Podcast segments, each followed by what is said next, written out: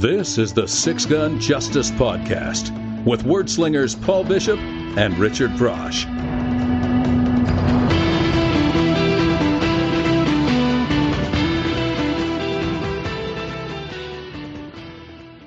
Howdy, and welcome to another exciting episode of the Six Gun Justice Podcast, where we celebrate the blazing six gun action of the Western genre in books, movies, television, and any other media at home on the range. I'm Paul Bishop, and sitting next to me, wearing my old buckskins, is my partner, Rich Prosch. Howdy, Rich. How you doing? These things are pretty itchy, Paul. I don't think you washed them, did you? Oh, and you've got them on? Come on, man. I thought they were washed. Maybe you have to dry clean buckskin, do you? I don't know anything about buckskin. Well, you make sure you dry clean them before you give them back to me, okay? Will do. Today, we're picking up with part two of our two part Trailblazers episode, and we're beginning with Daniel Boone's twin brother, Davy Crockett. Come on, don't start going there again. Why not? I actually think it's hilarious. Two of the biggest frontier heroes played interchangeably on television by the same actor, Fess Parker. That's the great Fess Parker to you. I'll agree there. In reality, the great Fess Parker was perfectly cast in both roles. His folksy, amiable personality mixed with a believability as a man of action was exactly right for the time and place. However, what surprised me about Davy Crockett was it was only a five part miniseries that aired as part of the Disneyland anthology show, the precursor to the Wonderful World of Disney, on ABC from 1954 to 1955. Somehow, those five episodes, starring Fess Parker as frontiersman Davy Crockett and Buddy Ebsen as his friend George Russell, have loomed so large in the public consciousness and in my own imagination, it seems to have run for many more episodes. I agree, and part of that perspective might be because of the explosion of the Davy Crockett marketing phenomenon, as well as the first three episodes being stitched together and released theatrically as Davy Crockett, King of the Wild Frontier, and the final two episodes being combined to be released theatrically as Davy Crockett and the River Pirates. And when the episodes were re released in color in the 1960s after Disney moved to NBC, it seemed as if they were new episodes. And the catchy theme song, The Ballad of Davy Crockett, became a huge hit, further implanting the concept of the show and Fess Parker into pop culture. Absolutely. Earlier this year, Kay Spencer posted on the Western Fictioneers blog about how the popularity of the song had singers scrambling to record their own versions. Bill Hayes' rendering of the Ballad of Davy Crockett reached the number one position in Billboard magazine on March 26, 1954, stayed there through April 23rd. Fess Parker, Tennessee Ernie Ford, Burl Ives, and Mac Wiseman all recorded other versions of the song, which registered on the Billboard 100 in 1955 but none of them made it to number one. However, with the Davy Crockett mania sweeping the world, the song eventually sold well over 10 million copies in all of its various iterations. With music by Disney legend George Bruns and words by first time lyricist and screenwriter Thomas W. Blackburn, the ballad has been listed in the top 100 Western songs of all time by Western Writers of America. Davy, Davy Crockett, king of the wild frontier. You know, those are the words we all know, but do we know the next verse and the next verse after that? Nope. Aside from the two theatrical Davy Crockett films made up from episodes of the Disney show and appearances in many of the Alamo related films we talked about in our earlier Alamo centric episode, surprisingly, there have been few other big screen or even small screen iterations of Davy Crockett. In 1916, there was a silly silent film, Davy Crockett, in which the title character is a fearless frontiersman but is very timid around women. As a result, when Eleanor, the woman he loves but can't find the words to let her know, is about to reluctantly get married to another man, good old Davy figures actions speak louder than words, barges in just before the bride and groom take their vows, kidnaps Eleanor, and whisks her away to marry him.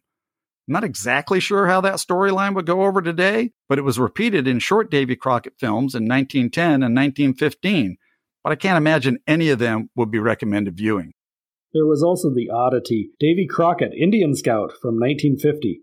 This film starred George Montgomery as Davy Crockett, but not the Davy Crockett. Instead, while Montgomery's character shares the same name, he is the nephew of the original. Following in his famous namesake's footsteps, he rescues the cavalry from ambushing Indians while guiding a wagon train through hostile territory. In 1976, Hanna-Barbera produced the animated Davy Crockett on the Mississippi as part of the series of specials aired under the CBS Famous Tales umbrella. It's a mildly amusing adventure with Davy, Mike Fink, a boy named Matt, and a bear named Honeysuckle getting into adventures on the Big Muddy that have nothing to do with the adventures of the real frontier hero. I don't know what the deal is with Davy Crockett and Daniel Boone either palling around with bears or fighting bears. I just don't get that. I guess that's just part of the legend, right? Well, the Bear Union has a contract with the studios that they get included in all the Davy Crockett and Daniel Boone films, I guess. Apparently, you and I actually know a man who fought a bear. We do. Yeah, Wayne Dundee. Wayne Dundee? Yeah, Wayne did fight a bear at one point in his life tell you that, or do you have actual evidence? he told me that. like, does he have bear claw scars or what? I don't know about that, but yeah, he did.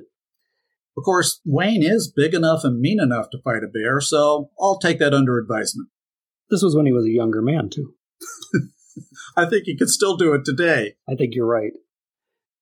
So the French jumped on the bandwagon in 1994 with two more animated episodes of Davy Crockett retelling some of his more far fetched frontier yarns. What I found odd with the TV series is the first three episodes Davy Crockett, Indian Fighter, Davy Crockett Goes to Congress, and Davy Crockett at the Alamo come to an end with Crockett's death, or at least presumed death at the Alamo. However, the last scene in Davy Crockett at the Alamo manages to leave things slightly open ended, sort of like the season ending cliffhangers we're used to today, where all looks bleak until things are quickly resolved in the first episode of the next season. In the final scene of the third episode of the show, Davy Crockett at the Alamo, all we see is what has now become the iconic image of Crockett as the last American survivor of the Battle of the Alamo, standing on a parapet, swinging his rifle at the oncoming hordes of Mexican soldiers. The picture fades and the flag of Texas is shown flying in the breeze as the male chorus reprises the last lines of the Ballad of Davy Crockett. This is all a bit tricky, you could say Disney was trying to hedge their bets and not kill their golden goose, but they really couldn't have predicted the Crockett hysteria that would grip the world when the show began to air. Perhaps they had an inkling of what was to come and wanted to give themselves an option to do more episodes. Maybe, but then why weren't there a bunch more episodes instead of just two?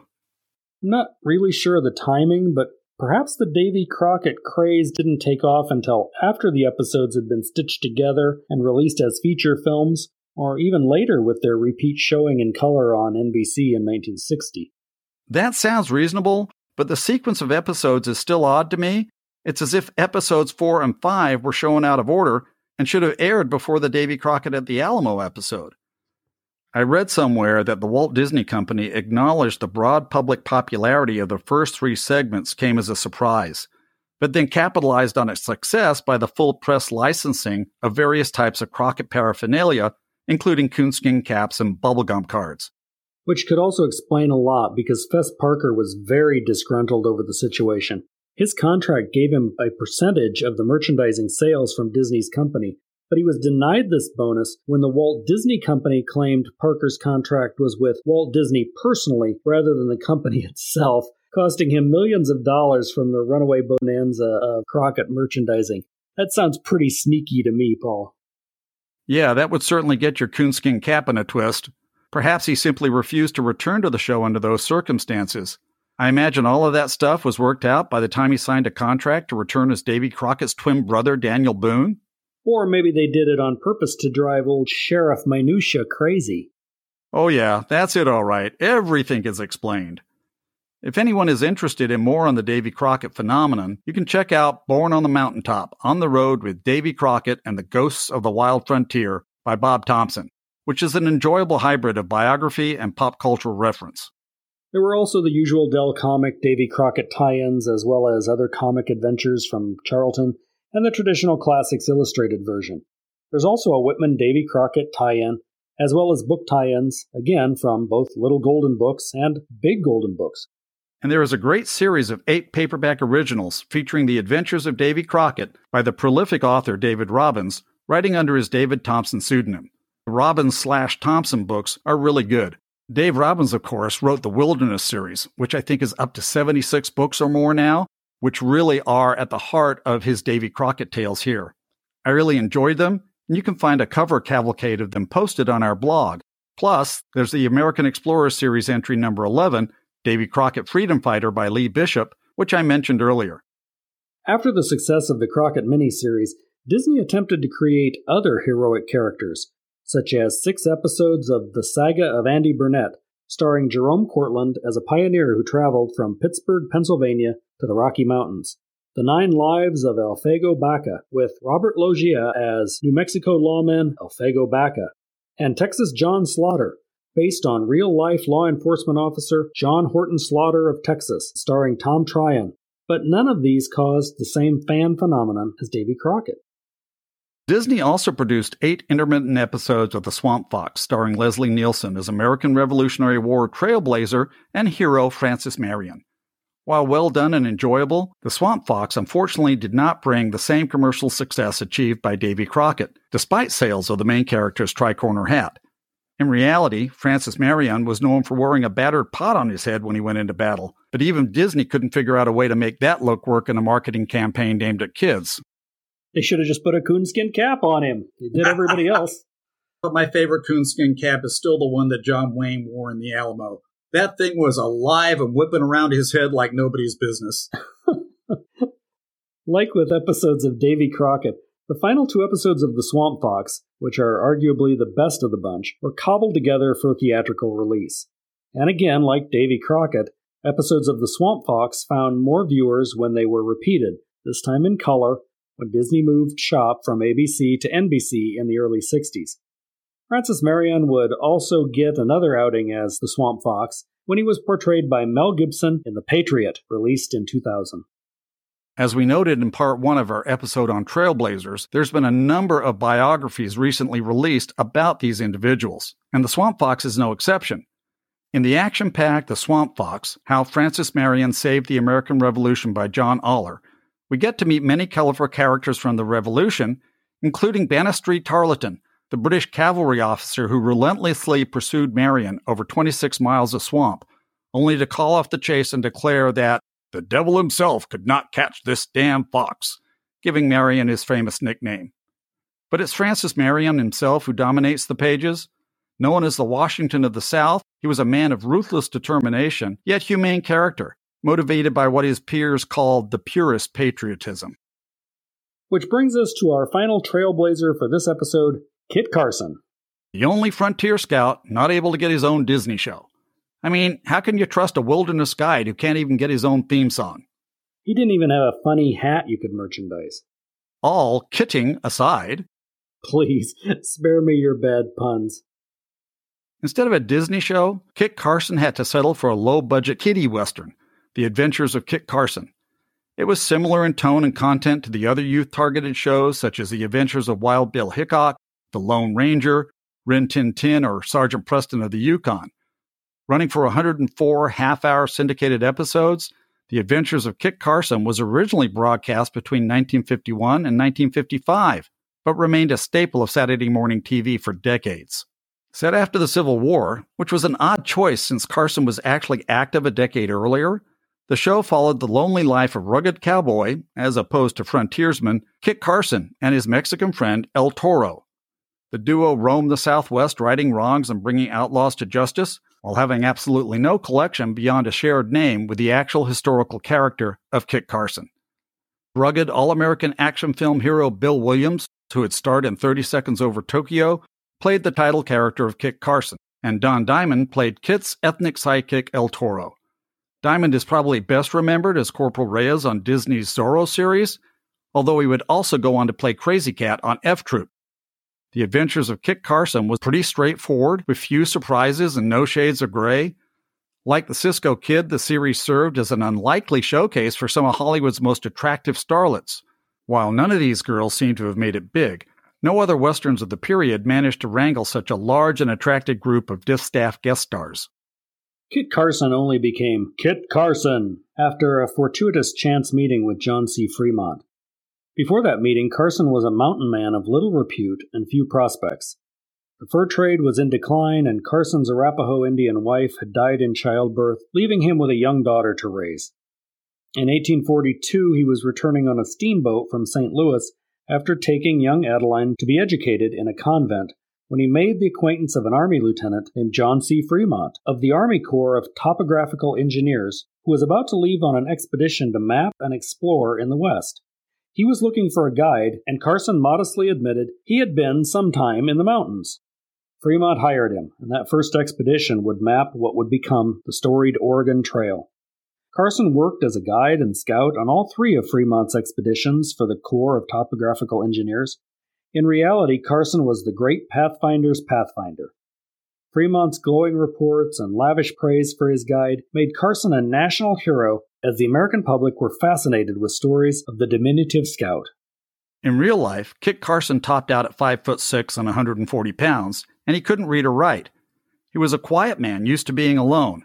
His manner was unassuming, and his stoop shouldered, short stature and gentle voice did nothing to reveal the dauntless courage he possessed. He was not, as the dime novels of the day would have it, a giant of a man to rival Paul Bunyan. He couldn't scale sheer cliffs barehanded and fight off hundreds of Indians single handedly. But that was certainly what the hero worshipping public wanted to believe, and nothing was going to change their perception. Dime novels about frontiersmen were all the rage back east, and Carson's high profile was perfect fodder for the outrageous tales. There were over 70 dime novels to feature Carson, none of which paid him any compensation, nor did the writers and publishers ask permission to use him as a subject. And to add insult to injury, they never let the truth get in the way of a good story. These sensationalized stories portrayed Carson as a blood and guts giant of a man who slaughtered Indians by the thousands. There wasn't a grain of truth in the action packed thrillers, but those who had never been west of the Mississippi, and many who had, devoured them. The dime novels fabricated Carson into their concept of a Western hero. Kit Carson, Prince of the Gold Hunters by Charles Averill, depicted Carson as a bloodthirsty mass killer of Indians who ate their hearts with his breakfast, and even credited him as the man who discovered gold in California. Another pulp from the day showed Carson on horseback, holding a beautiful, scantily clad woman in one arm while fighting off Indians with the other. It's probably apocryphal, like so much else about Carson, but the tale is told that when Carson was shown that cover, he glanced at it and modestly replied, That thar may be true, but I ain't got no recollection of it. And therein lies the rub, Rich. The difference between Davy Crockett, Daniel Boone, and Kit Carson was in their heroic perceptions. Crockett and Boone were portrayed as kings of the wilderness, always on the right side of a fight, always friendly and compassionate when not in the middle of the action. Carson, on the other hand, was called the Indian killer, and was depicted as a man whose only goal in life was not just to kill, but massacre as many Indians as he could, especially if they belonged to the hated Blackfoot tribe. This is hardly Disney material, despite it being nowhere near the truth. Still, the early movie studios loved the concept of Carson. Between 1903 and 1928, there were four silent movies produced featuring Kit Carson. From 1933 to 1947, Hollywood produced four Carson talkies, Fighting with Kit Carson was a 1933 serial with Johnny Mack Brown as Kit. The return of Kit Carson in 1947 with Noah Beery as Kit was next. Sammy McKim appeared as Kit in The Painted Stallion in 1938. Then Wild Bill Elliott was Kit in 1939's Overland with Kit Carson. And finally, 1940's Kit Carson starred John Hall as Kit. Disney did eventually get its Kit Carson on in 1977, releasing a two part TV movie, Kit Carson and the Mountain Men, with Christopher Connelly as Kit and Robert Reed as John C. Fremont, but none of these screen kits even came close to the original. As I talked about in the first part of our episode on Trailblazers, there was a 14 book American Explorer series published by Dell, each book featuring an individual trailblazer as their focus. And book 6, Kit Carson Trapper King by Laura Parker, is the Kit Carson entry in that series and worth digging up if you can find a copy.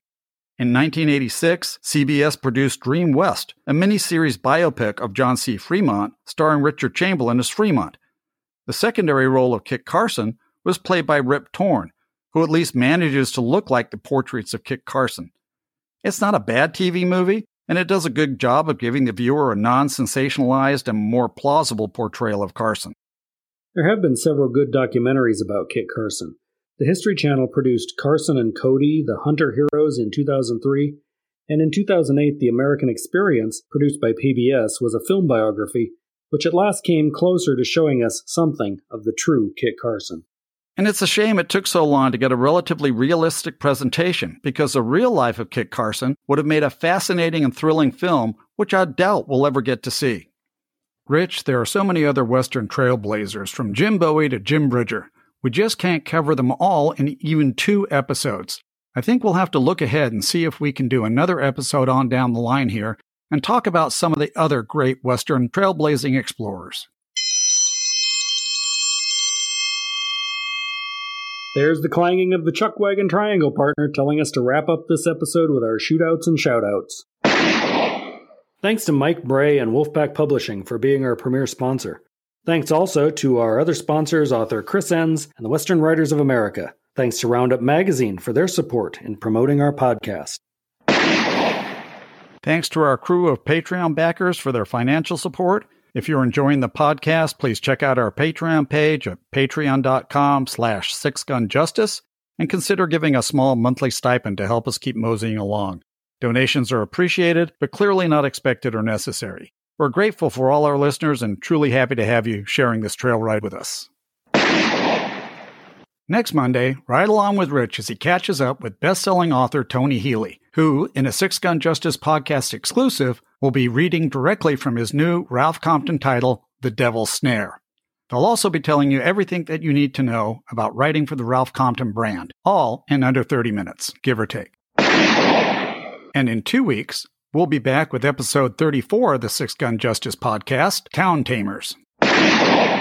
And don't forget our Six Gun Justice conversation segments every Wednesday, when either Paul or I get to hang around the Six Gun Justice Corral, talking with writers and friends who love the Western genre as much as we do. Until we meet again, be kind to each other, be kind to yourself, and keep your trails blazed. Adios for now. We're out of here. Let's ride.